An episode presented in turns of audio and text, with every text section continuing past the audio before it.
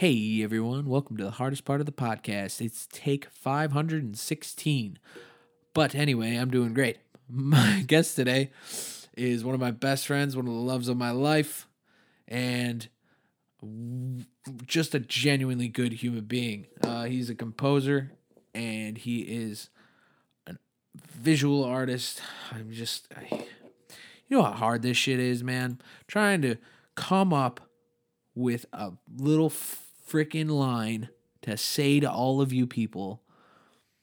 It's just rough, man. I'm trying to be perfect. I'm trying to be really professional about this, but you know, it's just one of my best friends. And I want to be as professional as possible for him, especially for this episode. I'm just going to be completely honest with you all. This crap is hard. And you know what? I'm going to get through it and we're going to get better over time. But this is one of those instances where I'm having a rough time. So you know what? I'm going off the book. Here it is. His name's Elliott Lupp. He's one of my best friends.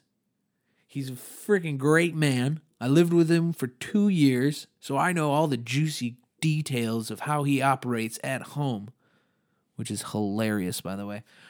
He is currently pursuing his master's at Western Michigan. He's a composer, a visual artist, a sound editor, amazingly talented, and a freaking force to be weck- reckoned with. Can't even say reckoned with right. Damn. Please welcome my best friend, Elliott Lupp.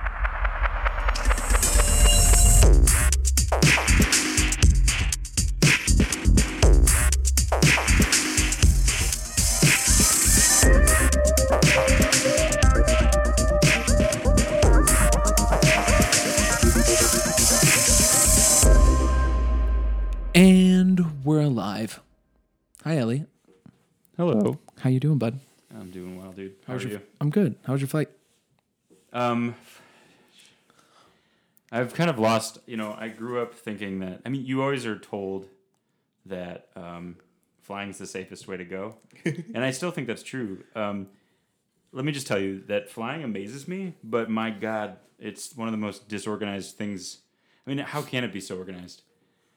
What I, do you mean? I, it's just my flight was delayed again today. Yep. Um. So That's and I and it seems that and the reason why, um, you know, I seem frustrated or you know, jarred by your question is because I just don't want to think about it anymore because it's always delayed. It's always not on schedule, and I'm, it's exhausting. And I'm somebody who, I don't know, I kind of want to stay on top of my Well- plan. You know. well, we're in the northwest, you know, area of the country, so it only makes sense. It's unfortunate. Whoever's watching, there's just a lot of snow right now. So much snow. Um, so Listening. as as you all heard in the beginning, Elliott's a composer at Western Michigan University, and he's been traveling a lot. And so I can only imagine how frustrating flights can be sometimes. but you've been to Austin, and you've been. When is the CMUS? Oh, Seamus. Yeah. Seamus, sorry. So, well, first of all, I want to I want to give our listeners maybe a little context on on what's Oh, right. on what's going on in my life. Um, so I am a composer. Shane's right. Um, I uh, I've got you know that's a you know big big long story. Um, but currently We'll get to um, that. Yeah, absolutely. Um, currently, I'm uh, interviewing for PhD and DMA programs. Um, so I'm I'm looking to go. What's a DMA program? A Doctor of Musical Arts. Gotcha. Yeah, so I'm looking for my my doctorate, um, and uh, I've just been interviewing at uh, some of the places that I applied, which has been it's been very good. And yeah, I couldn't be more thankful for some of the opportunities that um, I think have presented themselves. Well, you've kind of earned those opportunities, to be completely honest. Well, thank you. You're kind of like Einstein when you go Let's- into the no, when you go into your little room in your cubbies and you just get all crazy and your hair gets all loopy and stuff. Yeah, I don't know. About, I don't know about that. Pun, inten- pun intended. Where we can like walk on the moon because of what he figured out. Yeah. my stuff just makes people confused. what do you mean it makes people confused? I mean, I- I, just think you know, it's. Uh, I what- mean- I there's mean- a. I was just making a pun. Oh, I think uh, not a pun. I just think my. I mean, as an artist, you're comparing me to Einstein. Don't do that. oh, Like, oh, oh, okay. He's he's No, I was I was saying you look like Einstein. Oh, like oh, yeah, I do. How, I don't know if- how so- crazy you get when you're actually in there Yeah. doing the grind. I pick at my scalp a lot. It's, it's like a weird, and it's I, you know, and I don't care if anybody knows because It's not. it's that one of those a things deal. that like I think when people are focused, they have like a thing they do. Like Yeah. my my my buddy Mike likes to rub his chin like the stereotypical like smart person, and he's just like rubbing his beard and mustache. But it's like we can all we all have it now down to a uh, have it down to a T of like how he does it. It's always like a. A, a one two in out mustache rub and then around his mouth and then but he and then his eyebrows go down and he looks really frustrated or mad but he's not um, but so me, I just kind of sit there and pick at my hair, and uh, it's gross. I mean, my hair's clean, but it's just it makes it look really messy. Yeah.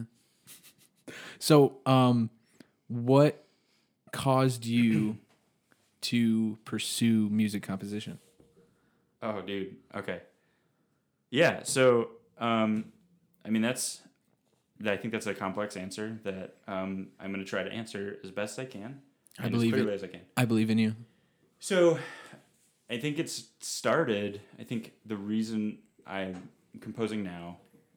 Okay. Um, I grew up in a musical household. Uh, my father um, was a professional triple threat, meaning dancer, actor, singer.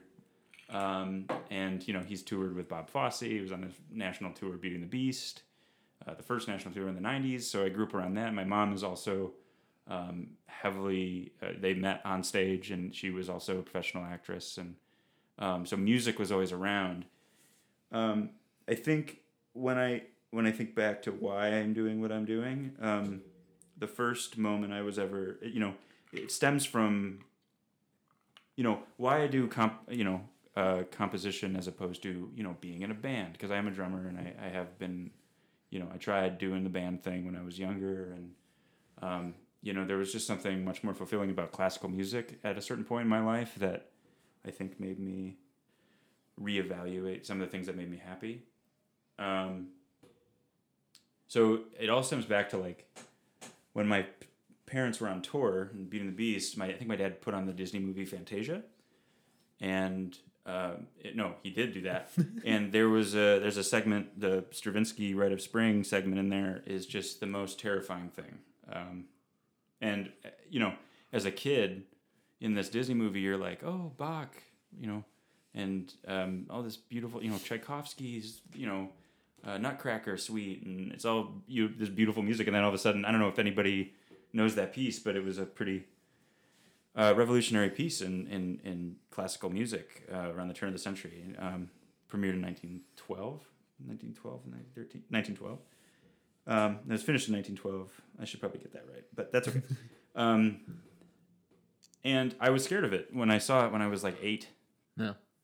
Um, Was So- it because of the visuals or was it because of the actual music? yeah, so it was the it, It was just the to, accumulation. to all of you who have have not seen it or have seen it, man, it's like, yeah, it's it's first off, if you want to talk about the technicality behind the music, it's jarring. It's the rhythms are disjunct. It's you know it was metal before it was metal. Right. and um, the the visuals was all it was also um, so the rite of spring is about it was originally a ballet about pagan rituals in russia and fertility rites and it's about a sacrifice of a virgin she dances herself to death and it's pretty hardcore and um, you know in the fantasia disney version it's dinosaurs and volcanoes and like how the planet became what it is today i mean it doesn't go as it just ends with the extinction of the dinosaurs Right. but it's terrifying. There's volcanoes erupting. It's di- dinosaurs killing each other. It's terrifying. But when I was older, um, you know, and you know, I think everybody goes through like a dark teenage time, and I definitely went through that.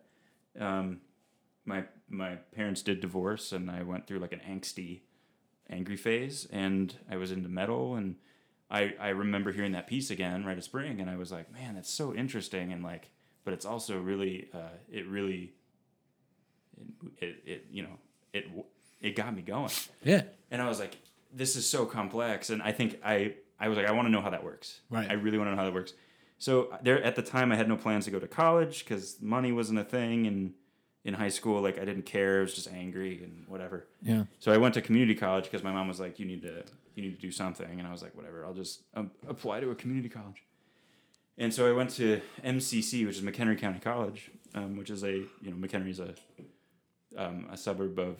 Chicago. I mean, it's not. I don't really want to. I, I, yeah. McHenry County is it's, it's about it's about an hour and a half outside of Chicago, northwest, and um, about 20 minutes from the border of Wisconsin. Yeah, and um, so I took music theory there. I still didn't really like. I wanted to be a composer. I really wanted to be like the next Stravinsky because I think every, I, you know. Anyway, I graduated from there, um, and I had I had applied on a whim because somebody said Columbia College Chicago was a good music school. And I was like, oh okay, yeah, I guess I'll do it. And I got in, and I didn't really. I was waiting tables at the time, and um, you know, I was like, sure, I'll do it, and I, you know took out some loans, waited tables to get through Columbia College Chicago, and continued my education there.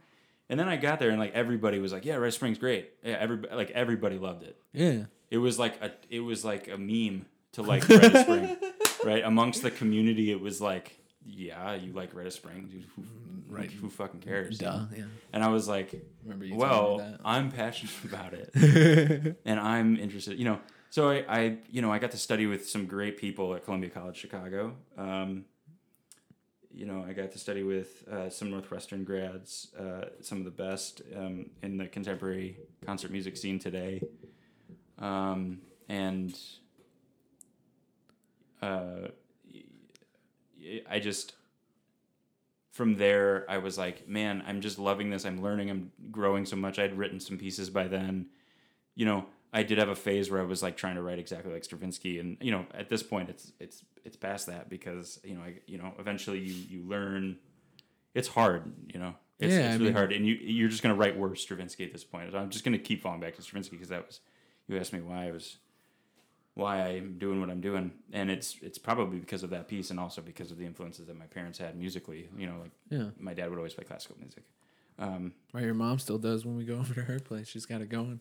Oh yeah, yeah, yeah, Yeah. and she's she's choreographing at Carmel Catholic High School too, so there's always music going on when I go home and visit. Right. But um, I think it's uh, there's something that's really um, uh, fulfilling about upholding a tradition of like what a composer, you know, why I call myself a composer as opposed to like a songwriter. And you know, I think composers, you know, I don't think there's a hierarchy. Right. First off, I don't think a songwriter is any less artistic than a composer. I don't think a producer is any less artistic than a. comp- you know, there's people make, oh, you're a composer. Oh, like Mozart, you must be a G. No, I just think that there's a tradition with utilizing, you know, old instruments or like trying to explore what sound is, things like that. And that's, I think, what Stravinsky did in the Rite of Spring. I mean, he really turned off, he, you know, he shut off, what is the term? all the brakes were off whatever he just he threw everything out the window he was like i'm just going to write this this experimental He thing went off the rails. well i mean he, he was really well trained and, and i mean he studied with some of the best composers of, of you know of the time before him Right.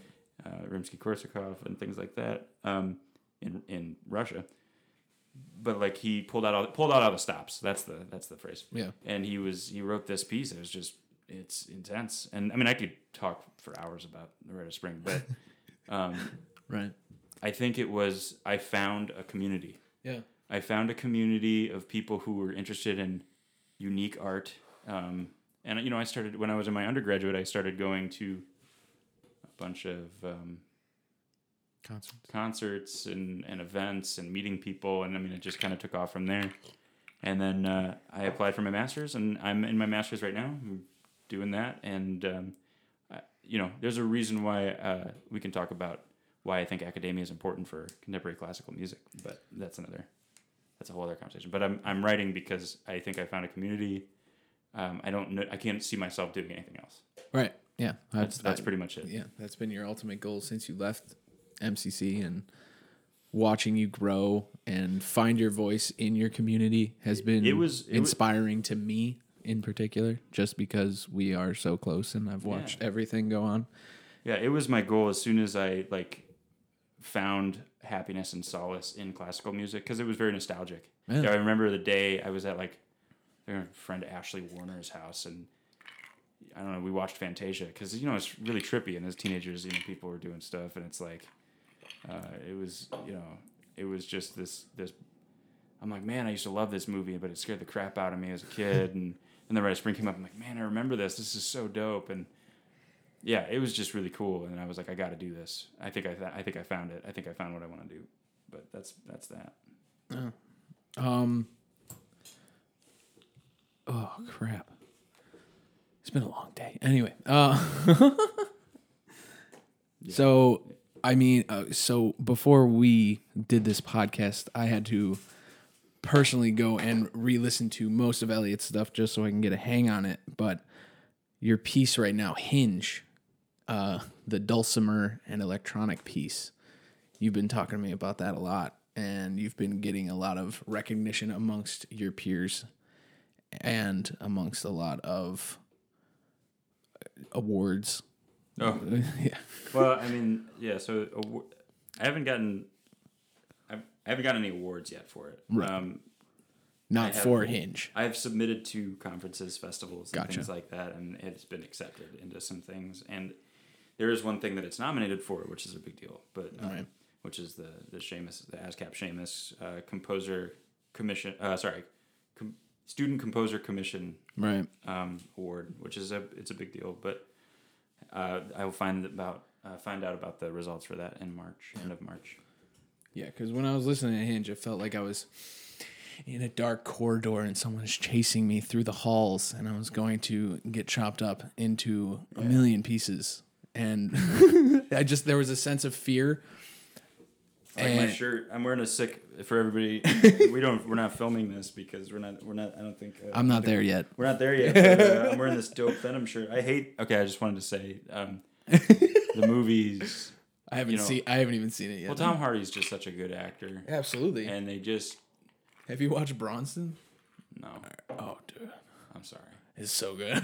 but it's a um, great time. But I don't know. I really love the old '90s Venom artwork. That um, so I, I got this sick Venom shirt. Um, but I don't know. You said Hinge made me think of think, think of the shirt, and I wanted to mention it for all of our listeners. Yeah, yeah, yeah, yeah. I'm Uh, pretty proud of it. I, I want to show the world it. So I don't buy a lot of T-shirts anymore. so what? Where does Hinge follow? Uh, uh, where does Hinge lie stylistically? Like, what would you call that piece? Is it electronic? Yeah. Is so- it classical? I know it kind of. But that's the okay. So that's the beauty, right? So Right. I think again, and this tradition that I talked about earlier is this um, kind of this tradition. Every composer, Mozart, Beethoven, that everybody everybody knows about. You know, uh, geez, you know, Bernstein. We all they all try to you know make something new out of something old, which I think is really interesting. Um, so like you, you know it's all built upon itself you know all art kind of borrows from uh, its other other parts Right. um, nothing is actually truly original i believe i think everything kind of you know it doesn't matter how much like influence something had over your work i think but it, you know whether it's intentional or not i think it's um it's it's always pulling from something and so i don't really know i would have to say it's a an academic term uh, that I- think if I had to give it a label would be um, a timbrally focused electroacoustic um, contemporary work. Gotcha. gotcha. So it's it's it's very bizarre. So the pieces and, and um, you know the pieces for a, a dulcimer, an, an Italian dulcimer from like I, it's a specific dulcimer too. It's from 1970. okay. It's broken. It's rotting. It's old. What the story- for everybody out there? What is a dulcimer? dude it's okay so it's a trapezoid shaped instrument and usually it's played with so there's multiple types of dulcimers there's a mountain dulcimer hammer dulcimer lap dulcimer all these kind of it's essentially a like a big box with strings on it right or you know like anyway um, it's a tra- it usually is a trapezoid uh, you know and it's played with you can be played with hammers the specific one that i'm using in hinge is um, a hammered dulcimer um, but yeah, it's got like I don't know, 120 string. I don't know. Jesus. It's it's it's a lot of strings, and um, I yeah, that's it. That's what a dulcimer is. I'm sure everybody can just look up what a dulcimer is. Right.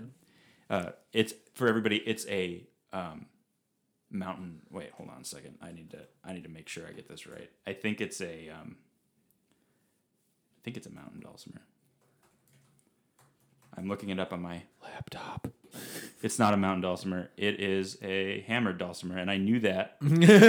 but I've I've had a few beers, thanks to my good friend who I'm visiting after a long, long awaited vi- uh, time away.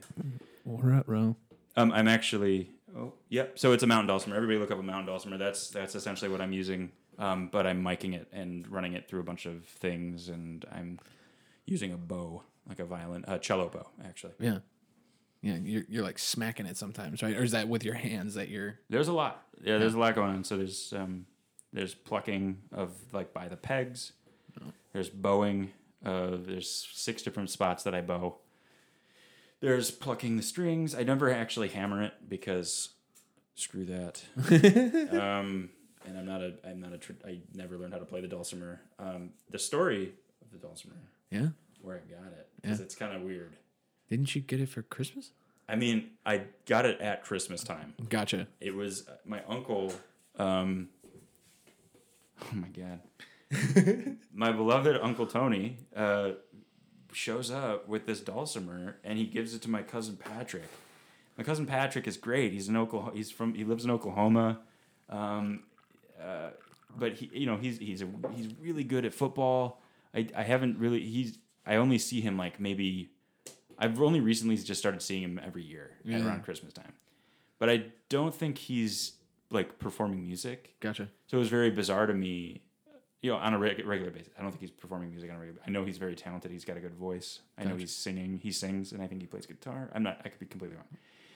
But my uncle Tony gave him this dulcimer, and I was like, "Wow, what is? Wow, that's pretty. that's pretty cool." Um, I didn't think much of it, but then my uncle Casey came up uh, came up to me, and and so did Patrick, and they're like, "Hey, do you want this? Dulc- I mean, we can't even ta- we can't take this back to Oklahoma. We were in Ohio at the time because we meet there at an Airbnb every year for Christmas Yeah. or for New Year's, and um, I ended up taking it. It's super out. Of, it was super out of tune. It's it's built in 1970. It's like buckling under the the sound box or the the I don't know I don't know what you call it. There's a there's a big metal or a big uh, wood Yeah. slat under the strings that is holding up the bridge bridges that hold up the strings and it's like warping um, but it really affects the sound it's really cool so Yeah. I, I i heard it and i was like yeah maybe maybe i write something for this so i can because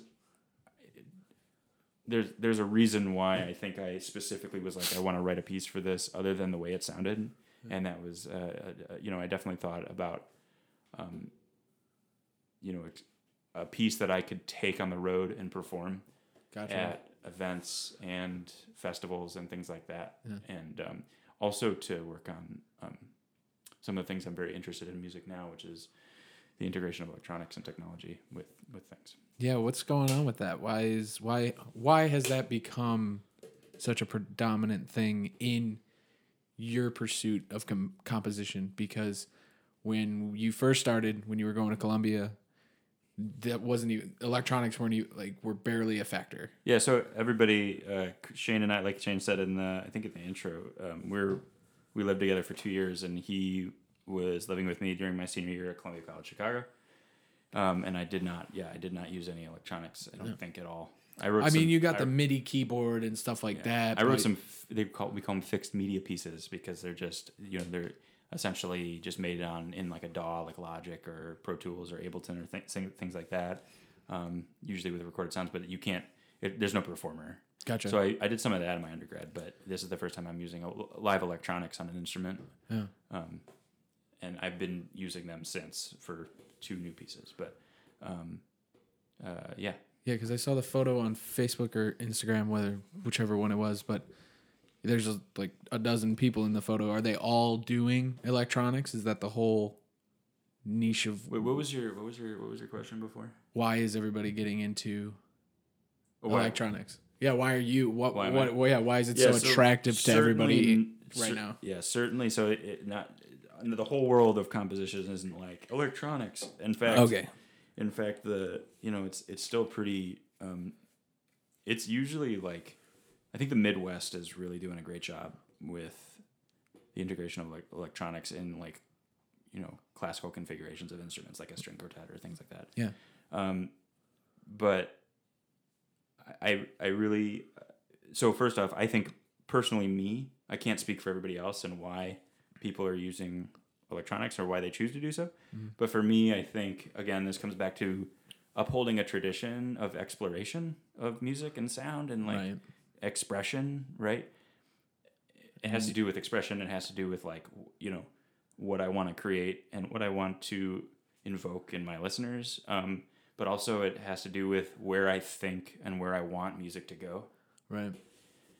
I think that I mean if you look at pop music, there's electronics uh, in it the whole time Yeah. yeah. every time. And there's we're using electronics right now. I'm speaking into a microphone, and he's recording it into a DAW, and you know it's all it's such a part of our technology is just such a part of our culture nowadays. We don't leave our house without our phone, and I just think that it would be a mistake to write music nowadays that um, doesn't explore the p- potential um, you know what what can electronics do for music? Right. um, especially music or uh, instruments that are old.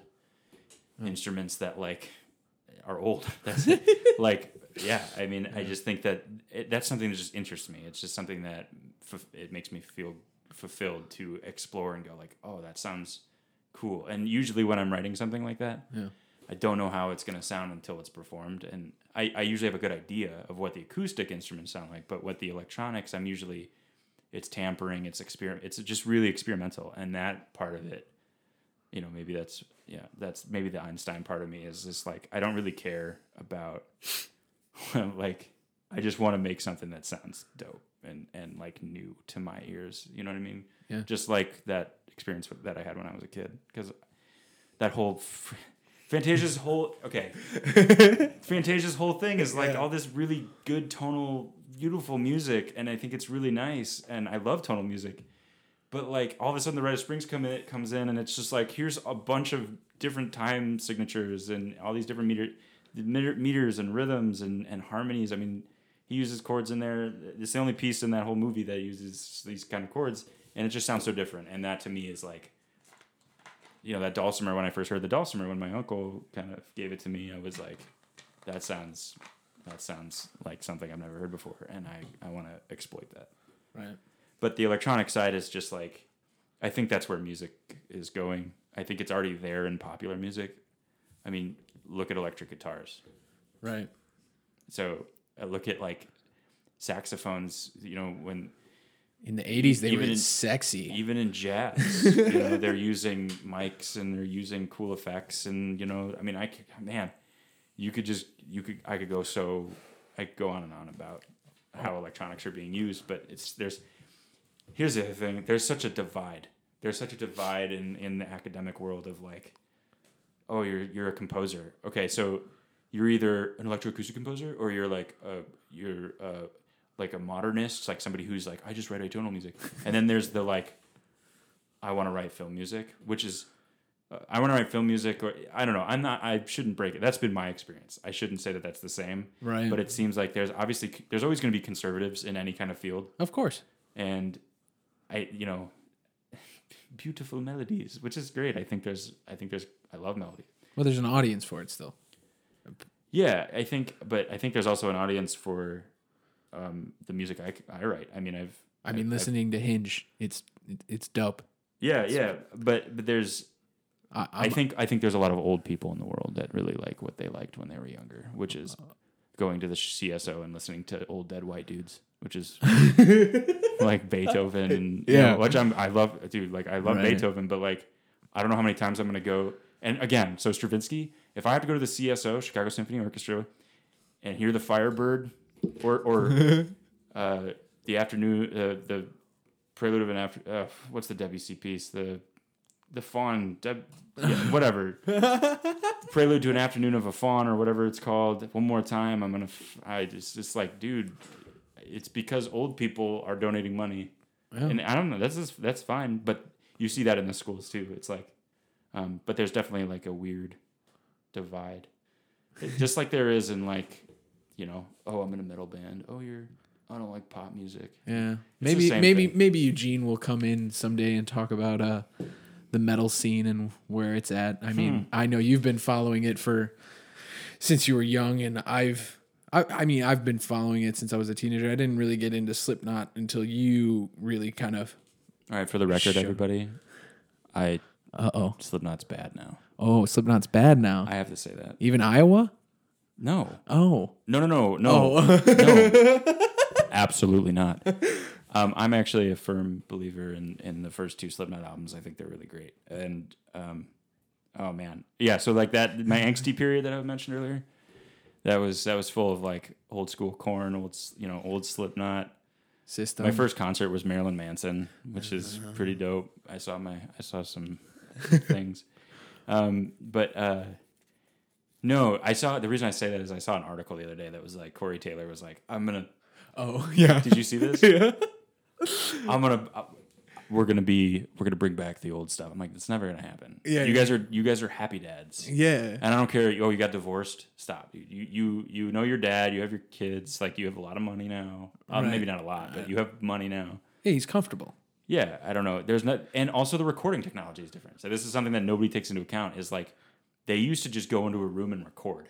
Right, right, Right? All they used they had multiple mics, but it was recording on I think tape. I know Korn did tape, but like there's a there's a quality of recording there that just sounds like trash Right. and like not uh, not not as trashy as like Goatwhore or something like or like the first Bring Me the Horizon album where they just didn't use a click oh, where it's just crazy. so good. Um, but I, I, it, there's just something about the. It was just genuine. The, the anger was genuine. The energy was genuine. It was genuine. And now they're just like I don't know. They're, they're like a marching band, and yeah, I don't know. It's weird. It, they're just and I don't know. I think- fan, their fan base is kind of I feel like what was so attractive about them is their fan base is great. I'm sorry, everybody. I'm Hey, sorry. I don't, I don't Hey, offend anybody. don't insult anyone. We're we're part of that. Uh, Uh, Gojira though is the best metal band right now, in my opinion. I will say that. I will go on record and be like, Oh. I am. I think better than System. Well, Gojira's still playing. I know System's going to play. System's coming back. System's going to play. yeah, a- but it's for just a show. it's just going to be a thing, right? Yeah. But I, I, I don't know. I, Uh, do you do you do you think that it's due to the political climate right now that they're coming back? Just because they are such a, you know, I can't. Sp- I don't know. uh, you don't know. Not I even think. gonna I think. speculate Uh, a little I think if I had to put myself, if I had to like close my eyes and think of why I would go and do a show like this after years of being on hiatus, I think it would be um, money. Money. Gotcha. Um, I don't think. I think peop- with YouTube and things like that and Twitter, I think everybody knows how they feel. Right. I don't really think them playing a show is like there's people are gonna be like, oh, I get it now. Yeah. I'm more woke. it's gonna be. It's gonna. They're just. They. It's. It's money. They're gonna make. A, they're gonna make a, a lot of money. a lot of money. I mean, I don't know. I don't know how much because I've never. I've never sold out a stadium. Maybe one day. That's not gonna happen. Don't lie to yourself. I ain't trying. You s- you you got you were insecure about even getting into your master's program, and now you're all jazzed up about your doctoral program. I believe in you. Your work ethic is the most impeccable work ethic I've witnessed in a human being, next to a few older gentlemen in my life. But for amongst the people that we grew up with, I think you are the one that's going to make that cheddar. To be completely honest, well, thank you. you're gonna go far. I um I think the work ethic thing is I think that that I mean I'm the first so there's a lot of things I, I may attribute to that. I think it firstborn, you know, taking after taking care of my brother and sister. My mom, uh, you know, really she's She's a there was- strong There woman. was some dark times uh, that I think um, you know we've all gotten past, and there's been forgiveness. But she really showed me what you what it takes to make it by and the the honest reality is I, I don't ever I, I don't I think if I had to be honest I, I don't want to be in the position that either either of my parents were in and I you know I think everybody tries to strive to make themselves um, as comfortable or as perfect as possible and obviously that's really impossible but I think my work ethic comes from just you know it's it used to be fear driven. It was like I got to make something of myself, otherwise I'm just going to be angry and you know. But now it's just like it it starts taking care of itself, right?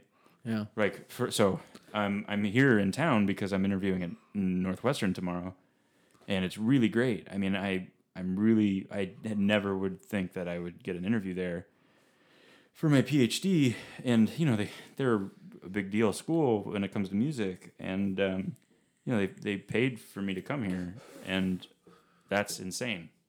That's insane to me. That that that I, and I'm not. I don't want to. It's. I'm just. Ha- I'm happy now because of that, but at the same time, it's like, I, I it's unbelievable. But it's not about fear anymore. It's about oh, I I just this is kind of my life now Yeah. but it's not. I, I'm not. I'm still not. I'm never satisfied. I That's the other thing too. I'm still like. I'm like. Oh shit! I suck. I know. Like, this sucks. Like I can't. What was it? What was it? What happened? I don't know. Oh, I have a freaking cracked windshield in my leased vehicle, and I can't afford the freaking. Uh, I can't afford the. What is it? The the deductible the deductible right now. So I have to wait. Sorry, I love clipping the mic. Yeah. Oh. Yeah. Yeah. You have a really deep voice, and then really. It's good. It's Yeah. you can. It's fun. Yeah. Break people's earphones. Sorry, it's not gonna. It's everybody. not. Yeah. We'll put in. We'll put in. I'll show you how to put an EQ on your thing. Oh, thanks, man. Thanks, thanks. Any help would be great.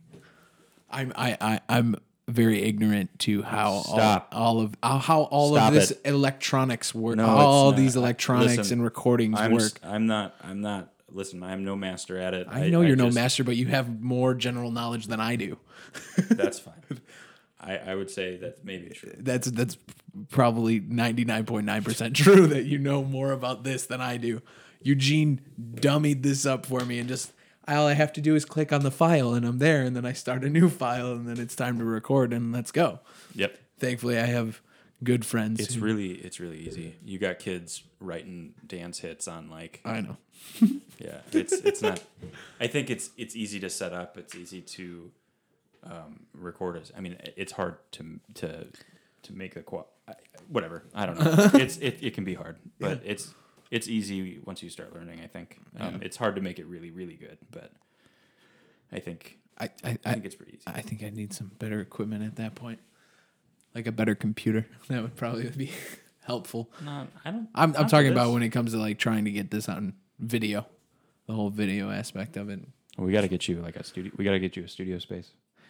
One day, um, This maybe- is a okay. So I'm in a slanted room right now, and the Joker is straight up staring me in the face. Uh, hell yeah, he's right behind me. It's really cool. It's it's I don't know what it- what is that from. that uh, it's from Graham Cracker downtown. Oh no no no! Is it from a specific comic? It's the Joker DC Joker. I, if I'm not mistaken, it's from the Killing. Uh, it's from either the original comics or the Killing Joke, but the Killing Joke's a lot darker. So I'm I'm pretty sure it's just a generic Joker staring at your face right now. It's pretty. It's got a gun in my face too. Yeah. Not not Shane the the Joker. No, I don't own a gun. Anyway, the room is slanted. It's it's in my. It's actually so my girlfriend Catherine uh, lives here as well, and you know We're gonna keep it to Chicago, just so you know. We're gonna we're not gonna tell people specifically what area of Chicago I'm. in. oh that's a yeah. yeah, Come here. Here's the address. find me. for people. yeah. So Uh, What's wrong with the Joker behind me? Is it weird? no, I, I dig it. Oh. I'm wearing a s- dude. I I don't know. I think Yeah, I, I like my Venom shirt. yeah. Joker's cool. I just Do you think he's overplayed? I think DC's flopping right now. I I I But I, I, am not. I I'm have not. I have a strange hope that the uh, Todd Phillips Joker film with Joaquin Phoenix is going to be good. Just because of Joaquin Phoenix, I feel like the writing could fall out. But he he is the writer and director of Hangover, so pretty sure we might be okay. It just kind of Yeah, I'm actually. I will, I'll see it. I'll go see it absolutely because it's Joaquin Phoenix. But I, I don't know. I'm. I think what Marvel's doing right now, Marvel Studios, is just uh, it's impeccable. they're And owning it.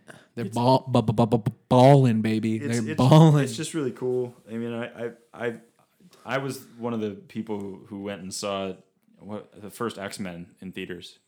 So did I. And then I remember Spider Man. Oh, dude. Yeah. Tobey Maguire Spider Man coming out. Yeah, dude. My dad took me out of fourth grade class, 2001. Like, oh man, took me out of class to go see it. Yeah. It was the only time my dad ever took me out of class, but Let's just go see that movie. just to go see the opening. Yeah, He was so impatient. He's like, I'm just gonna take this little guy was out of class. And then of course, you know, they just got worse. Fantastic Four two came out. Oh God, The we can forget about those. X Men three. Oh, Pyro. No. Oh. And Juggernaut. Everybody loves the Juggernaut line. I hate that Juggernaut line. which Juggernaut? I'm the? Juggernaut bitch. I hate that. I hate, I just I never thought it was funny. I never thought it was cool. I was like, Were you happy that he didn't say it in the Deadpool two movie? Spoiler alert. Sorry. no. Hey, by the way, world spoiler alerts. If the movie has been out for like what a year, Yeah. it's almost a year now that Yeah. that movie came out. No, it, well, regardless. No, yeah, it's been about a year. No, the rule is the rule is if if if it's been out for a while, like there's no yeah, just you Sorry. for a, movie, for a movie like that that has like a specific fan base. right. If if if you wanted to see it, You would and, have saw and it. if you right. cared about spo- being it being spoiled for you, you would have seen it already. Right. Like I, for example, I don't give a crap about Solo. Oh, it's, I've been spoiled. pretty, People tells it's me pretty all, bad. people told me all about it. I don't want to know anything about. it. Nobody's asking for that. It's pretty bad. And I mean, I, I, I don't know if nobody's asking for it. That's not true. But I think that, um, yeah, I was like, I don't care. Spoil it because I'm not. I'm not gonna go see it. And It wasn't that impressive. It was. It was. It was a Star Wars. I, I. Okay, sorry. I shouldn't say that it was a Star Wars movie because obviously the original Star Wars movies were incredible, and then the other three are up for debate. the last one's at least up for debate. Just the story is great. Uh, Hayden Christensen could probably have. no, I don't care. I love those movies. I, Are you talking about one, two, and three? Yeah, one, two, and three. No, I I love them. Uh, You do? One, two, and three. Yeah. yeah. I, I'm that age group. Right. We, it's all generational. right, Right? right, right. Yeah, we. So like my even my so my dad's a bit weird, but he loves he loves all those. I mean, Phantom Menace is one of the funnest ones because you got pod racing, you got little Anakin, you got Qui Gon Well, Jinn, and I you saw got that- Darth Maul, and again, I saw that um, when I when I was little and pod racing. Oh my god, dude! Mm-hmm. I was it was so cool, and I didn't I didn't have that feeling of. I have context now no, because I went and saw the new trilogy. I've, I've seen the new trilogy and what they're doing with it, and I feel I think the same way that people felt about one, two, and three. I'm like, what is going on? This Right. is so goofy, dumb. Why is Luke milking a space alien? Like, this is so dumb. And like the thing with Star Wars is everybody's built up this universe in their head because of all the fan stuff and all the games and like that's that's what's great about it. But then when people they just need to stop making every year they need to stop the every year thing. well that's that's well I don't they need to the trilogy the trilogies need to stop. I think they just need to make one like Rogue One was phenomenal. That was it's the arguably one of the best Star Wars movies it- ever. But it, it it is because I think it just takes a snippet and goes. It's not trying to do this giant thing. Well, and I it, just don't care about Rey and, and Kylo. she's Ren. nobody, bro. People got so upset that she's nobody. Eliza, That whole thing. That, Yeah. that whole, that whole movie is just. I was like, I just need Luke to go God mode. Didn't really happen. He kind of went God mode, but then he died, and I was like, uh, maybe He became just a one pea with the. Force, bro. Some Come people- so on, Mike Flynn. You've watched Clone Wars. He became one with the Force. Mike Flynn thinks it's a, it's a good movie. Did you hear that, Mike? Mike Flynn. We're gonna have a talk, bud. he he he said it's a fun movie. He- I mean, obviously they're fun. People They- could- you They're know, there's exciting. There's Yeah. Lightsabers and star battles, and it's yeah. It's always it's Star Wars is always going to be fun. It's going to be nostalgic for us. Yeah, Darth Malgus. Skirky thought it'd be fun in here. I I I. He's staring at me. He is staring at you. Um. Yes. I mean, I just I don't know Star Wars. It's, we'll see. we'll see what's happening. if someone came to you with a solid contract, would you compose the music for a Star Wars movie? Um. Yeah. Yeah. Yeah. I think so. That's an interesting. So I okay. This is something that I didn't talk about. When I started to compose, I was like, the only way I can make money writing classical music, because I thought you know, classical music. That was it, right? Like, I wanted to do classical music in 2013. Um, was to do film score, film film music. That's a that's a lot. That's a lot of people think that, and um, yeah, I did. I scored some films, and I did some. I scored like a little student video game, and just student works and practicum film and things like that. Um, my my my thing about that is is unless you're Hans Zimmer, John Williams, or any of these people, people tend to be pretty um, demanding on what they want the music to be, and I found it kind of um, creatively Constricting. constricting, debilitating. Yeah, like just I, I don't know. I wanted to make noise. I think noise sounds really good, and a lot of people think noise sounds really good. But you don't really want to have noise playing over your movie. You know, there's a time and a place, and and the music in film is supposed to complement the film, right? It's not supposed to stand alone. Well, yeah, it adds flavor to it. Some some things can stand alone, but again, and I urge everybody here to think about this, is when you hear a piece of film music like Star Wars, like if I played the Star Wars soundtrack, what makes that music so amazing is the fact that you're linking it to Star Wars and the feelings you had when you watched Star Wars.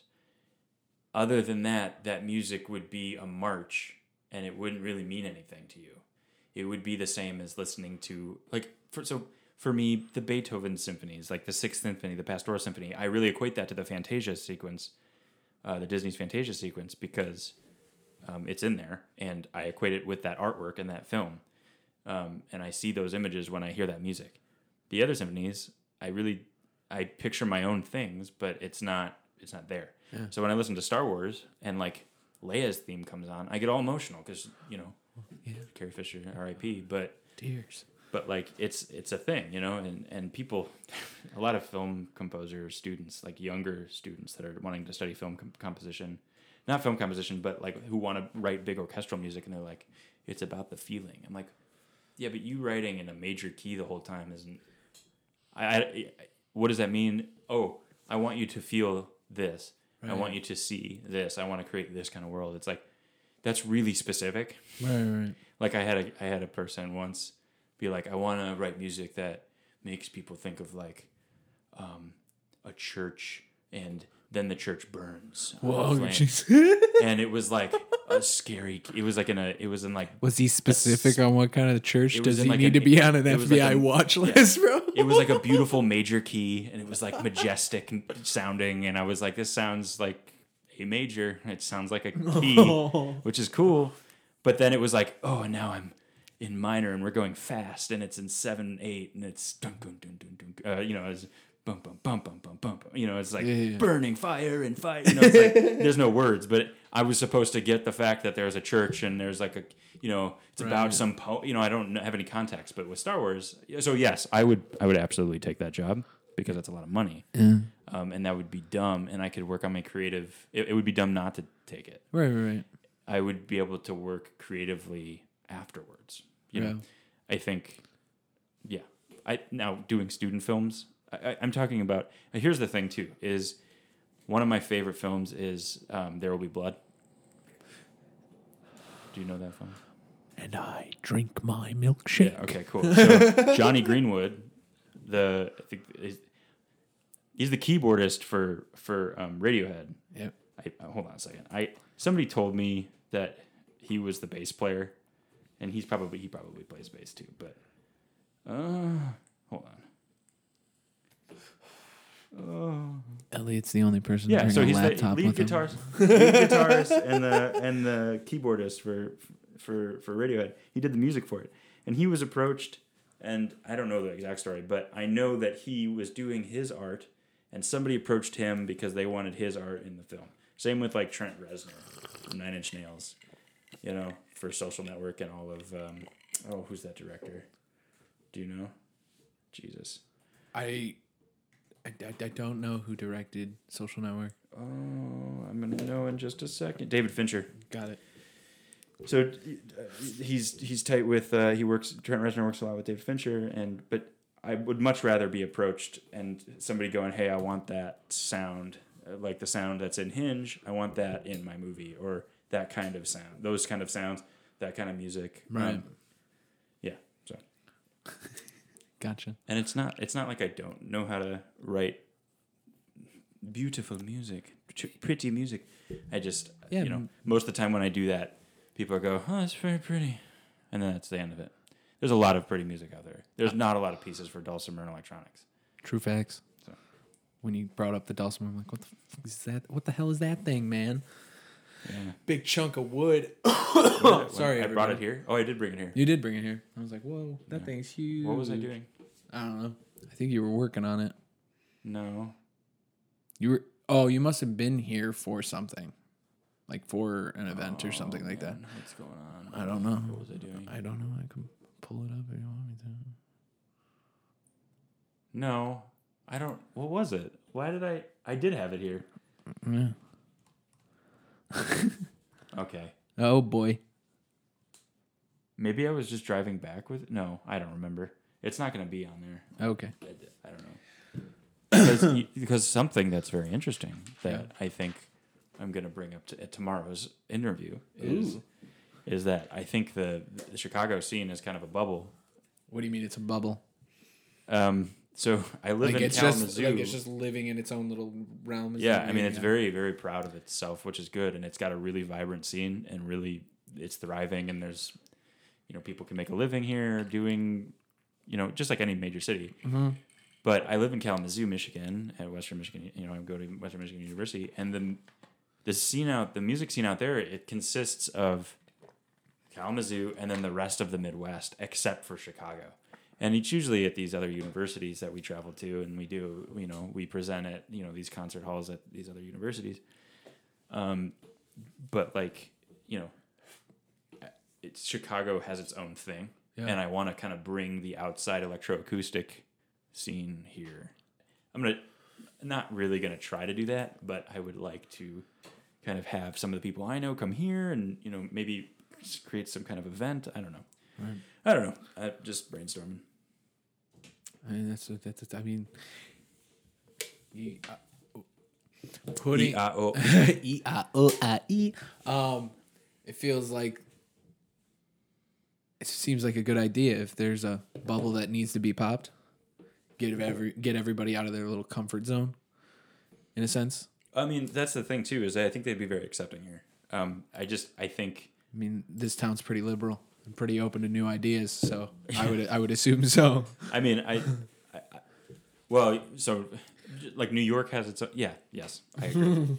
I think they'd be accepting, but it's it's got a lot going on already, and I think that's why other schools and other um, you know people around Chicago take their stuff elsewhere is because there's already a scene here. There's already a vibrant thing happening here. Yeah. People want to take it elsewhere and make it happen in other places because there's other people doing this in the country but, and all over the world. Yeah. What was it like going to Boston? I haven't been to Boston yet. I went to um, Char- uh, Charlottesville, Virginia. Oh, that's where you were. Gotcha. That was a Wait, what was the Snapchat that you sent me with the whole Edgar Allan Poe thing going on? Was That's- that, that's Charlottesville. he went to he went to University of Virginia Oh, for okay. a semester, and then he got kicked out because he didn't he couldn't pay the tuition. Uh, oh, that's that's depressing. Yeah, I was like, fuck them. right? I was like, fuck no, and they they have a plaque and they have like a button you push, and it's like Edgar Allan Poe was always seen reading in the library. I'm like, you kicked him out, you assholes. Like, He I was- get it. You gotta you gotta you gotta work in the system, but like, Right. You got to make that money somehow and, And- get and visitors to your I- town. you know, that school has a history. You know. What do you mean? Well, it was. Tell me about so it. this is great. Let's I show get it up. on. I show up. Life So first off, driving. So I drove there because this Dulcimer is big. thick. I'm trying to. Yeah, it's thick. It's like almost five by three. No, it's like four by two Gotcha. Feet. Uh, Yeah. yeah, yeah.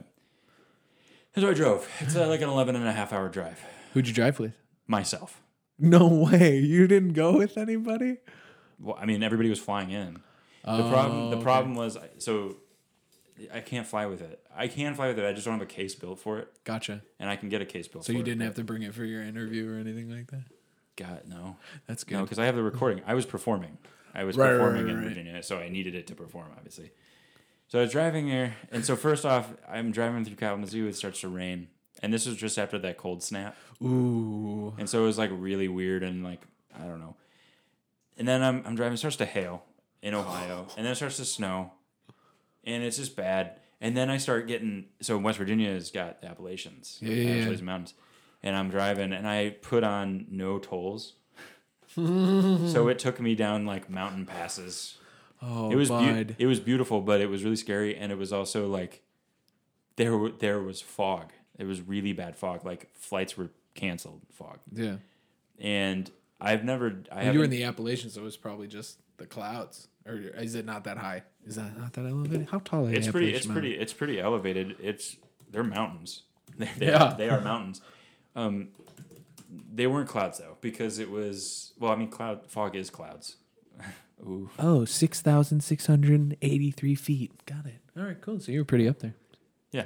So they're you know, I don't know if they're clouds or fog. I just couldn't see. Right. and it was bad. And the other thing too is, I have not done mountain driving ever, Ever. and I don't know if you have. have I, you? ha- I have. So you know, Yeah, my mom. We were we were going on a trip to Florida, and we were driving through Tennessee, and my mom's like, "All right, I'm gonna have you drive through these just so you know, like for future, what's gonna happen if you drive through mountains. so those Just up and down, up yeah. So down." so so those mountains are. I don't know which way you took, but I I've we, driven. we through took the toll route, just so probably just the main So- route on how to get to Florida. Yeah, I I have, I've driven through Tennessee, and I've never um, I've never oh Oh, poopchi. um I've never had a I had never had an issue. Uh huh. But for some reason, whatever road I took, there was how steep it was. So I don't know the transmission can't keep up Right. right when you're in regular drive. So it just started being like, I'm like, oh god, what is going on? And I so I downshifted, like I go to like a low Yeah, low yeah. gear, but it just kept doing it, and then I don't know, it's just exhausting. And I get there, okay, I show up, and I'm I'm tired. I I'm, I've been living in Airbnbs because those are great. Air, Air, Airbnb is pretty cool. I don't know if I could ever do it, but do you know what this is? Yeah, yeah. It's where people just rent out their homes Yeah. and or So- apartments and whatever. I show up at like uh, 11, so it was just a long day. Eleven in the morning. 11 p.m. Oh, okay. But I left at like 10, Oh, 10, Poor guy. 10 my time. Or 10, 10 o'clock. It's the same time zone. But I get there and I go to sleep and I wake up and I go that I, I perform on the first uh con- the first concert because there's a series of concerts. It's a festival, and um, somebody came up to me and was like, "Oh, you study with Mr. Biggs and Mr. Coon or Mrs. Coons, Miss Coons or I don't know." He said Miss, and I was like, "What the hell? Who? They're doc, you know, Yeah, yeah. they're Dr. Coons, Dr. Biggs is that's how I know him." And I'm like, "Mister and Miss, like, what is that?" And then I asked Carolyn Borsting, who's who also is a graduate of Western Michigan, but she was also there, and she's a really good and fantastic composer. You should check out her music. Um, is she on SoundCloud? She is, and she also has a website. I mean, you can just look up her name. Gotcha. So yeah, you can look Carolyn, what? Borschiting. I'm not gonna. I'm. I'm gonna. I'm really bad at spelling. Figure it out, people. Um, I, I'm. I. I'm. I have a link to her website on my website. okay, cool. So Networking. yeah. Um. But she was like, "Oh yeah, nobody can be higher than Mr. Jefferson here." Oh, And I'm like, no. "What do you mean, Mr. Jeff? Like, what is this?" Thomas Jefferson founded that school. Oh, oh, Yeah. oh. So Thomas Jefferson founded the school. it was like built by slaves. Oh, It was like it's so an re- old so real dark past this place I mean, yeah, but it's you know, it's a it's a university. I mean, it, It, is what it is. Yeah. it is what it is, unfortunately, and uh, we can only be better. But um, Thomas Jefferson founded, it, and apparently nobody can be better than Thomas Jefferson. And Thomas Jefferson didn't have a doctorate, so nobody says doctor, and it was just very weird. It was a good. It was NSEME, so it's the Nationals. Oh God, NSEME. Sorry, sorry, audience. Uh, National Student Electronic Music Event, um, 2019, um, and uh, yeah, it was good. A lot of good, a lot of good music happening there. And uh, then I drove back, and that was oh my god, I hit a blizzard in Ohio, Oh, buddy. And I ran out of windshield wiper fluid, Oh, bud. and then I saw a car fly off the road, and I was Oh like, my god. I was like, oh no. Good thing I'm a musician and uh, I got this dulcimer saved my life. it was just awful. It was so bad. And uh, I was watching. I watched a lot of Gordon Ramsay, but I wasn't watching it. I was listening to it, and it was just stress. It was just stressing me out, so I had to turn it off. And then I Why had did you listen to that audio? because I can't listen to. I listening to music nowadays is like, it's. You should listen to more podcasts, bro. I I do, Oh, but I also listen. you got an iPhone now. You can just download. You can I out iCloud. You can iCloud all of them. I mean, you got you can download on Podbean, which is where my podcast is hosted. Wink. Obviously, all you'll know is because it's the only way you're listening to it. Get online, grab that mouse, and and and oh, I'm not gonna say it. Oh, this, this is dirty. anyway, um, yeah. So that's that's. I don't know why we started talking about trips. Why we? T- oh, because of my. Boston. I was wondering. I thought Oh. I thought you went to Boston. I'm going to 'cause Boston. I'm going to Boston at the end of March. it- Oh, cool. That's where the Seamus uh, festival or f- Seamus conference is. And, uh, Sweet. yeah, that's I'm, that's the big award that I'm nominated for. So I hopefully and that's a that's a freaking I'm I have no idea how that happened, but um, pretty cool. Hard work and dedication, bro. I guess yeah. Yeah, it's a lot. Of, you have a lot. Maybe. You have a lot of discipline built in your system. It's impressive. You just gotta oh, you just gotta want it. You gotta want something, you know. I I read you. I love your I love I read you, Do you know what that's called? what? That this sound. no, I don't know what that's called. What Your your your your vocal flaps are slapping against your Uh, oh. yeah, it's your vocal fry. Uh, yeah, what was that? I accidentally just hit that. Dude, that's yeah. Let's talk about that. Yeah, see, doesn't this sound? Yeah. I don't know. That's just uh, whatever. All right, I wonder if these. Let's see. Let's see what we got. We're gonna teach people about. Are you are you gonna are you ever going to integrate the model into one of your pieces? The ode. Uh, uh, I don't know. I, Bring the if if goose I'm, to usually life. what happens is if I'm writing a piece and I go, okay, so my music uh, is heavily focused on like, m- like it's extremely gestural, right? It, it has to do with the physicality of the musicians playing it. It has to do with this is another reason why I incorporate electronics is because you can get inhumanly sounds out of it right, right, right. things that like you, you, humans Right. can't can't play. Um, but uh, usually, if like I'm like this? this gesture, I mean, well, no, you're playing that. Oh, okay. I could sorry. I could write that out. And just hold up a cup and hold Just- a really. yeah, yeah. I'm talking about like, hold on. No, no, no. You don't have to. No, we're gonna do it. You don't guys ready for this? Oh, here's a prime example. No, no, no, The no, no. music opening to my podcast. So I'm just gonna open up something, and this is something that I've been really interested in, everybody. And I don't know if you're gonna that this. Uh, let's see, let's see, let's see. Do Let's see if it actually works. You're gonna have to tilt the No, mic. this is so I'm really interested in. No, it's gonna it's just gonna freak out, and that's what I like about it. But a human can't make this sound. Okay. Human can't make the sound, everybody. Uh oh. Okay, That's a human making that sound. Ready, guys? Here we go.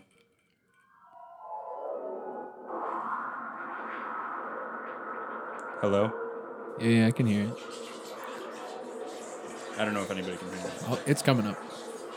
On the. It's pretty gnar. It's pretty gnarly. Yeah, it is. It sounds kind of like hell, if a layperson were to say anything. But it's my computer feeding back into itself. Isn't that what Chris was doing? Or he was doing that with his interface, right? With his one of his pieces? Yes. Gotcha. Um, but for example, right here. Hello. Hello. Hello. Anyway, it's responding to what I'm saying, and then because I am not running it through speakers, it's feeding back into itself. But I think it's very interesting that a human can't make that sound, um, and uh, dope. It's, it's pretty. That's what I'm talking about. Yeah. Why did you ask me that? What is? What did I ask? I don't know. I don't know either. You're talking about. Um, oh, you were like you brought that up. You, you yeah, we were. Just, I, I, humanly humanly possible sounds. Oh, I, I was just saying that that's another reason why I use electronics. Oh, Yeah. gesture. Gesture. You asked me about glottals. yes, I asked you about glottals. Yeah, I was like, I was like, if I'm ever writing a piece that's super gestural, and I'm like, not gestural. I, if I'm ever writing a piece and I'm like, I need a glottal, I'll, I'll put it in there. But hasn't happened yet. Okay. It's usually it's, it's a pretty. we're First gonna off, it needs a human to, Yeah. it, uh, like a vocalist to do it, and it's no, it's hard to find a vocalist who would want to do. That's we call those kind of things like extended vocal techniques, gotcha. and that's kind of um, it's it's damaging. It can be damaging Gotcha. if you're not doing it right. Oh, okay, that makes sense. Uh, especially like an opera singer would never want to do that. Yeah. First off, opera singers make a lot of money, Uh huh. and they're like, you know, because they're really good at what they do, but their voices are, Right. Yeah. and they can't replace that. They can't replace their voice. we're right. like a violin or something. So Mm-hmm. they they're very like, no, I'm not gonna do that. Right. But yeah, Yeah. Tommy will be in here Sunday. We'll introduce everybody to the the goose boy. oh yeah, Tommy Kelly. Yeah, Thomas. He's gonna tell the tale. It's a Yeah. short tale. It's not that exciting. Yeah, I'll let him do that. Yeah, But yeah, yeah. There's there's a this friend group. These first three episodes is uh, you know we need to get Frankie on here. Oh, Frankie's coming in the thirty first, bro. And then uh, Drew's coming in the tenth. Is that is that May? Oh March. March. I don't have my glasses on. Yeah, yeah, yeah. yeah. Yeah, Tommy's Tommy's next Sunday, and then the March third is Matt Purcell. Then March tenth is my our buddy Drew, and then March seventeenth is our buddy Jordan, and then Angel is that the cook? no, Angel is actually uh, a old friend from Marengo when I lived there for three years. He was actually the first kid I met uh, at Marengo. We were both new, and we just kind of were like, "Hey, Cool. you know, yeah." we should we should uh, you you should you should have a segment where eventually I mean obviously this is brand new uh, this podcast is brand new and you're you're you're just starting out I would love to come back and like we could do like a group thing or Oh, I that's why I want up keep up with it you know Eugene has my other interface right now, uh, but I'm gonna get that back from him and get another get another microphone so I can get a third in here and we can have a, we can have like you, me, and Drew in here or something like Yeah. that, or you, me, and Tommy. But uh, starting April 14th, the Game of Thrones starts, and I'm gonna be going to Matt Purcell's every Sunday, and me, him, and Skirky are gonna sit down every Sunday. Michael wants to get involved. I got to talk to Matt Purcell. It's his place. I can't really dictate that rule. Um, I'm sure he'll be okay with it. have you so it seems have you thought about I think I think this would be well it's are you to do like a commentary on the episodes after you watch it Well, yeah, the first, uh, the 14th is when it airs. So we're gonna kind of come up with theories on what we think, what the hell's gonna happen, and then we're gonna make fun of how wrong we were down the road. Cool, Um, yeah. But yes, uh, we're gonna talk about every episode after on each. It's gonna be called Shane of Thrones. That's pretty good. Yeah, yeah. I think that works. Yeah. Um Yeah, it's uh it's gonna be fun. Um what were you gonna ask? One What is segments and what? you were gonna say something, and then you kind of stopped after I was talking about Shane of Thrones. And the progression of this podcast, you were gonna go off on something with that. Oh, I, I don't know. I Oh. I probably had a thought, and then I was like, eh, whatever. No, Oh. I was, I I wanted to call it the bastards from the north, but I'm the only this ba- podcast. No, no, no, no, no, no. Hey. The Shane of Thrones episode. But You gotta- I was like, oh, I'm the only bastard from the north. I was born in South Dakota. Fun fact for everybody. So I'm a bastard of the north. Fargo. Fargo, North Dakota. Fargo, easy. I was born an hour away from North Dakota. I was born on an Air Force base. I'm as American as it gets. I'm in their system. If there's a draft, I'm first on the list. Oh. Great. Yeah. If there's a draft, when there's a draft. Yeah, when there's a draft. Actually, I'm pretty sure that warfare at this point isn't even like we don't even need humans. I think it's gonna go to. I think. I think it's just now at the point where it's gonna be It's drones just so and it's just all fucked. Like that's so fucked up. I there was a What? piece. So there was a piece uh, that I experienced once, and I forget the title because I'm really dumb and bad at names. But this piece, I think it was like Operation. Oh God, what is it? I almost have it. I, whatever. This great ensemble, Dal Niente, uh, is a contemporary music ensemble here in Chicago. Um, they um, put on a festival, or they put on a uh, party every year. And the first time I went to this, they had a piece that um, had musicians behind screens, and in, the screens were see through, and then on the other side of the so and then the audience was see sitting here wa- looking at the screens, and then behind the audience there were people with PS4 controllers, and the PS4 controllers control the electronics of the piece. Now this is this is what I'm talking about. Like this is what interests me because is, it's that's, that's that's pretty interesting. it's very like what what what is about to happen here, and then you sit and you watch it, and it's like okay, and it's either like okay that's that was bad that didn't really make any sense, or it's like oh shit that was awesome and like whoa. But the great thing about electronics is usually most of the time if you can figure it out, everything can be connected and controlled through some way, shape, or form. right. So this these controllers were playing. You know, they were playing the they were controlling sounds with their controllers. The the the musicians behind the screens. uh, One was a cellist. One was a percussionist. I, I I'm not too sure the instrumentation. There was four screens, four musicians behind those screens, and then four people playing PS4 controllers. And the PS4 controllers are making music, and there's a projector. There's projectors on each of these screens. So every once in a while, projector would flash, and so you could, when the projector would play on the screen, it, you you wouldn't see the musician anymore. Gotcha. The musician would go away, Okay. and it would show something.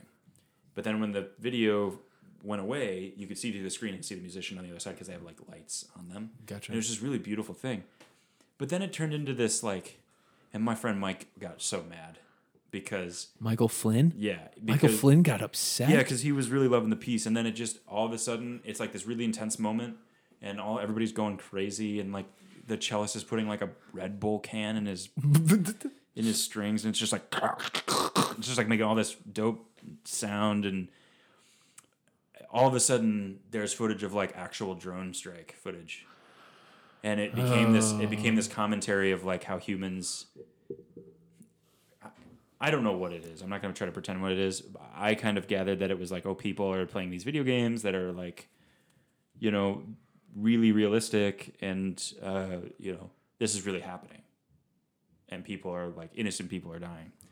So Mike was like, "What the fuck, man? This is a fucking party. This is a music party. Like we're here. To, we were all drinking. There's Right, open bar to have a good time. open bar food and it was like this really serious piece this art piece uh, of music that was like oh my god and it was real footage it was like homes being blown up and and and it's happening but it's it's what's it just it was i thought it was i think art i think that's what art should do i think it should challenge that mike was It should cross bound. It it should cross boundaries. It should. Well, it should. It, that's the way. uh, yeah, yeah, Yeah. It should challenge some kind of thought, it, or cha- I believe that it should make somebody think something, Yeah. yeah. whether that's about lollipops or Right. happy times with a friend Yeah. or what or anger. You know, whatever it is. I think music should invoke some kind of, of feeling, and that it, that was successful, and it was it was just it sounded cool, but like. it was just bizarre to program it at that time. The tact wasn't there. This is the wrong time to show that Yeah. type of piece at that setting. But and then when I moved into my place now, Langston and I had a conversation. Langston is a good friend of mine. He's one of my roommates. He's got a, we went we did our undergrad together. I hope Langston Lewis comes on here. I feel like Langston Yeah. Lewis hates me. like okay, Langston hates nobody. If anything, everybody else in the world hates, and Langston is just a cuddle bear who is like I love Langston. he's so calming. I want to get him in. I want to get him here. I want to get him in here. Dude, I want every to time talk I- about magic. I want to talk about video games. They're games. playing and this stuff new like game called um Apex. no something chess, auto chess. What's auto chess? And it's chess? based on it's based off of like a mod from Dota 2. Oh, okay. They love it, and I just I, I just started playing League of Legends, and it's really addicting and fun. But I, now I have no time to do it. It's crap. I'm just kidding. League of I Legends mean, is not, not. crap. It's meant for a certain type of gamer. I'm just not that It's like type the- of gamer. It is the biggest. It's I'm your biggest right now. I'm but- your stereotypical shooter. yeah, yeah. I shooter mean, it depends on what you're games. into, but it's super strategic, which I know you like. I do like There's a build- strategy. there's a I just build- like sitting down with my guys and playing magic. Yeah, you like drone strikes. You like drone striking people and thinking it's real. I don't drone strike people. I just shoot them in the face with a shotgun and it feels good. Okay, I'm right up in personal with them in the game. This is a video game I'm talking about. I don't even own a gun. I probably will one day, maybe. I don't know. I mean, I have thought about it. I've thought of. I, I- mean, I- I, I yeah. am definitely like because of all this stuff happening. I've been like, we don't need them, but it doesn't seem like they're going away, and I'm I'm literally sometimes I'm scared. and I would actually just get it for protection, or just please get rid of all the guns. I don't give a shit. I I, I don't need a gun. I don't think anybody else really needs one anymore. Right. D- The- that the- brings up the point again, and this is what I'm trying to get to: is the fact that warfare is not. It's we don't. You're not going to get drafted. You know why? Because we can just computers are just going to do it all. Well, yeah, it's gonna, it's gonna, it's, it, it's going to evolve into cyber warfare at that and complete- shutting down all the grids instead of actually bombing people. You just shut off all the technology and turn everything into the Stone Age for a moment. Or you shut off all the grids and have their bombs just bomb themselves.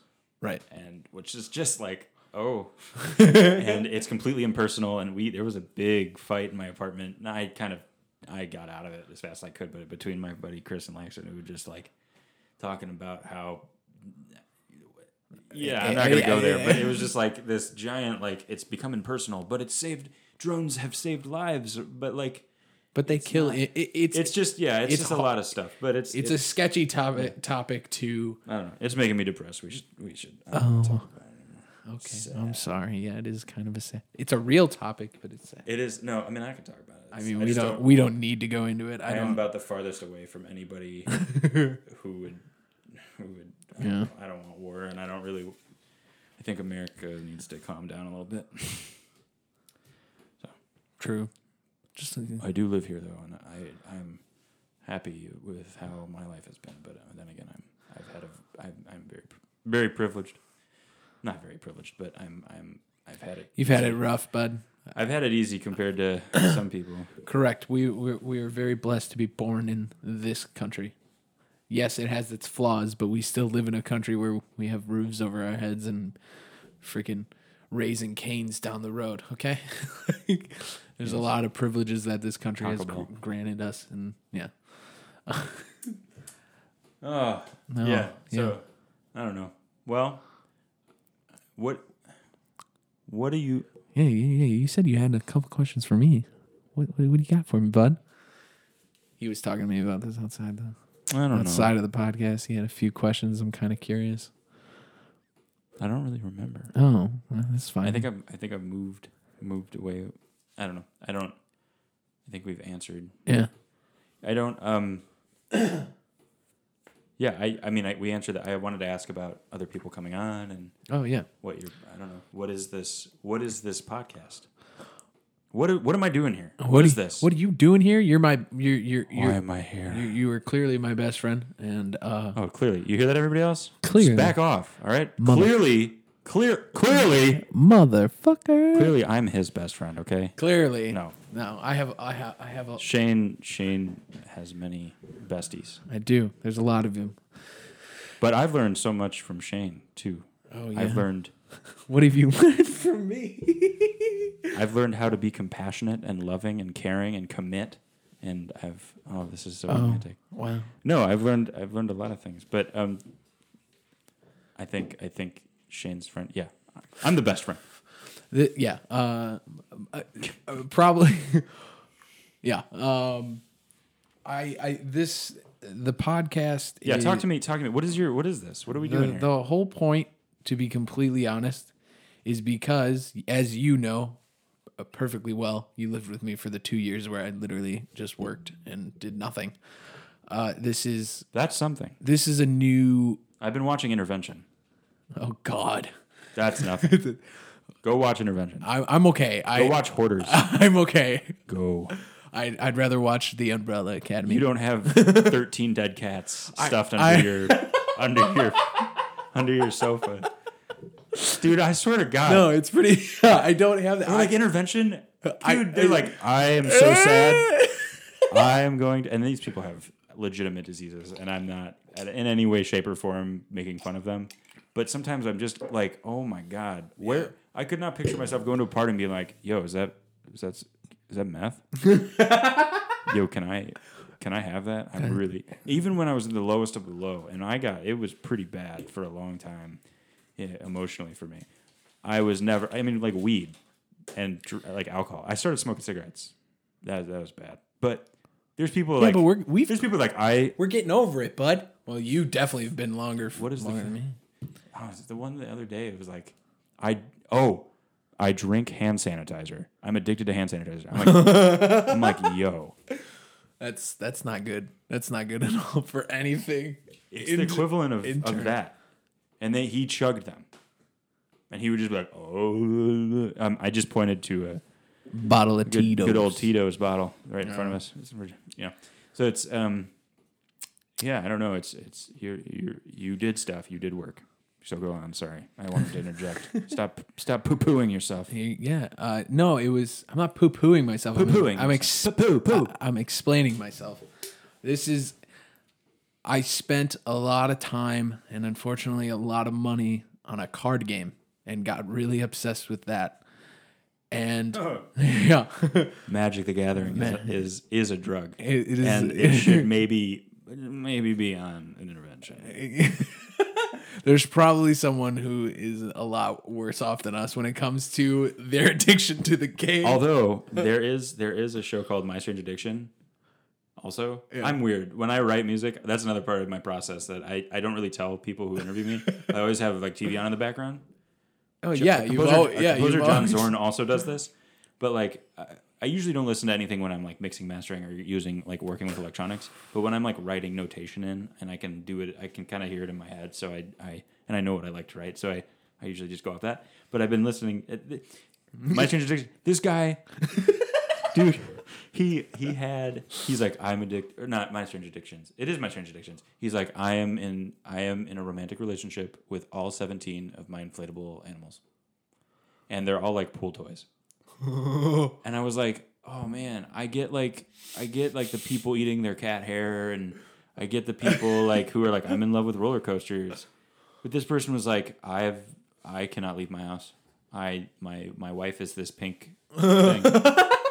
so I don't know. Magic the Gathering, yeah, Yeah. addiction. I You spend a lot of money. this is i haven't i I- obviously you are probably not spending as much time as we used to with magic i'm assuming you yeah dude you're, i i get I, I get it i haven't I, I, I, I wish I could. yeah i haven't been spending that much time with it either i got i got to the point where it was just like okay bud you gotta you just gotta cut it out like you gotta you know pull the band-aid off and just cut it out of your life for the time being and be more responsible It's all about balance though. Of course, it's about balance, but I just couldn't seem to Yeah. find that balance, and, and I that is the addiction. right. So, I'm. This is basically my new hobby. I want. I wanted something to be proud of, and yes, I know nothing. When it, I I know very little when it comes to the like how to get this all out there and monetizing and all that stuff. Maybe that'll that'll most likely come someday. I don't know when. I don't know the specifics yet. Um, oh, fuck off with your texting. Um, I didn't. That I don't know what that was. Elliott just texted me, "Don't put yourself down." I'm not trying to put myself down. I'm trying Don't to put yourself shed. down. I'm trying to shed some light. Also, you should silence your computer when you're doing this. I, I- I don't know how to silence. What if that. I somebody tried. FaceTimed you? I tried to. I tried to. I'm gonna fa- FaceTime you right now. I tried to. No, don't. I'm FaceTiming don't, him. Don't do it. Please don't do it, bud. Oh, where is it? Out of respect, please don't do it. Please Okay, it's don't. gonna Don't. happen. Yeah, it's, This is fun. Yeah, I get it. I get it. It's fun. Um, I I, could, I I find- perpetually send you dings. I find this medium a lot more exciting than radio.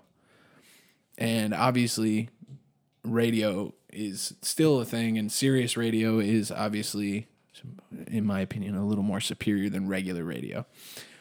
But Why is that?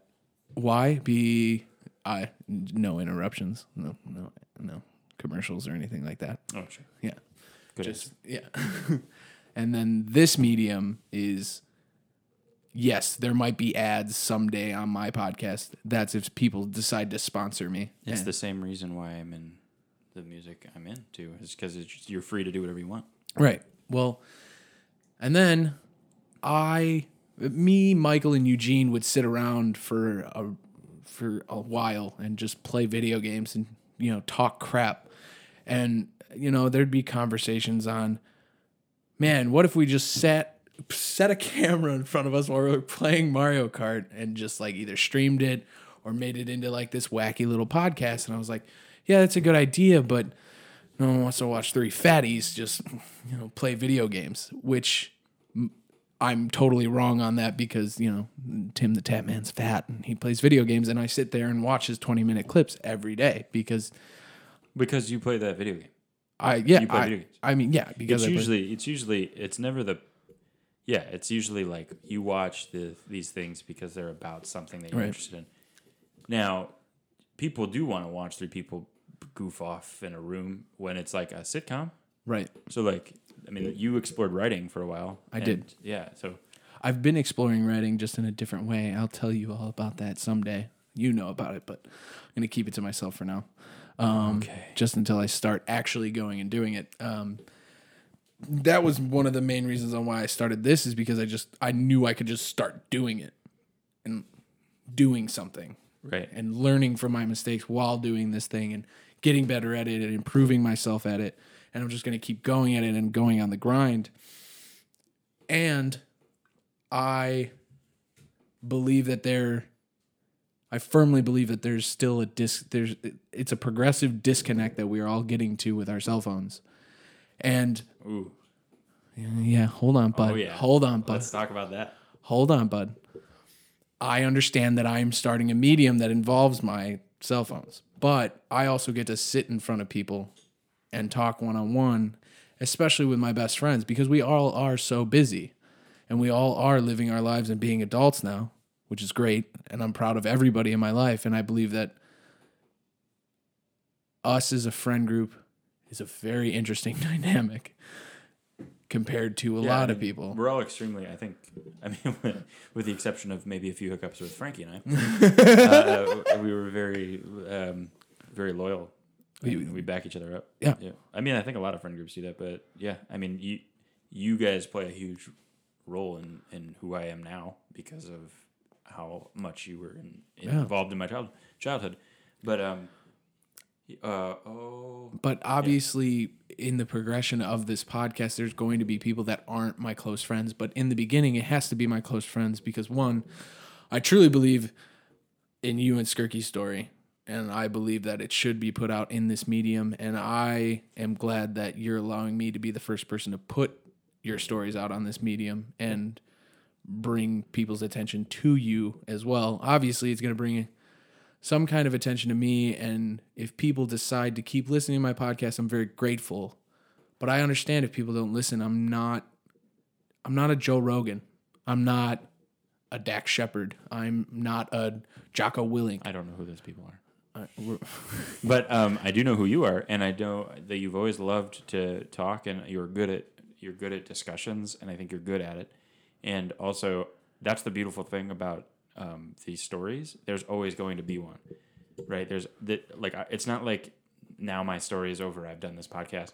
There's going to be more, right? Absolutely. So that's I think what is I think you found something that is pretty. Uh, it's it's conducive to I think it's I think it, it's conducive to creating a happiness Yeah. and fulfillment for you because you've always now this is this is pretty I, as long as I've known you you've always loved to talk about these things and love to talk about you know oh I want to be an actor I want to be a writer I want to be a chef I want to be, be work in a magic shop and like all these things. And it was always just kind of like it was just kind of talking and dreaming right? But now you're actually like you know what i'm just going to do? I'm just going to record myself dreaming. I'm just going to record myself talking and i'm going to record myself doing that stuff.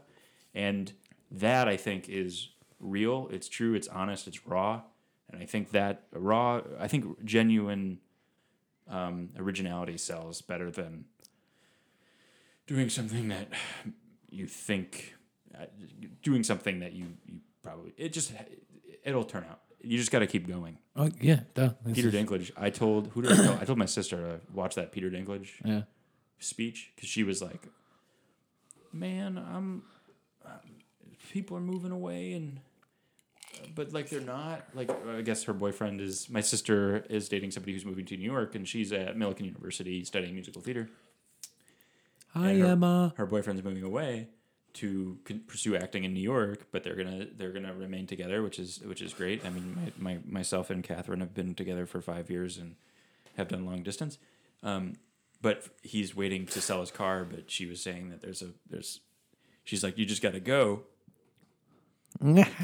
Oh oh yeah. yeah, no, Elliott, Elliott, and Catherine have, as he said, have been together for five years, and I, I've known Catherine for five years as well, and they are two of my favorite human beings. and their relationship has thrived over the years and it's very impressive and very endearing and I love them both and it's Wow, thanks. yeah yeah and it's kind of it, it, it has brought a light in to my life Jesus.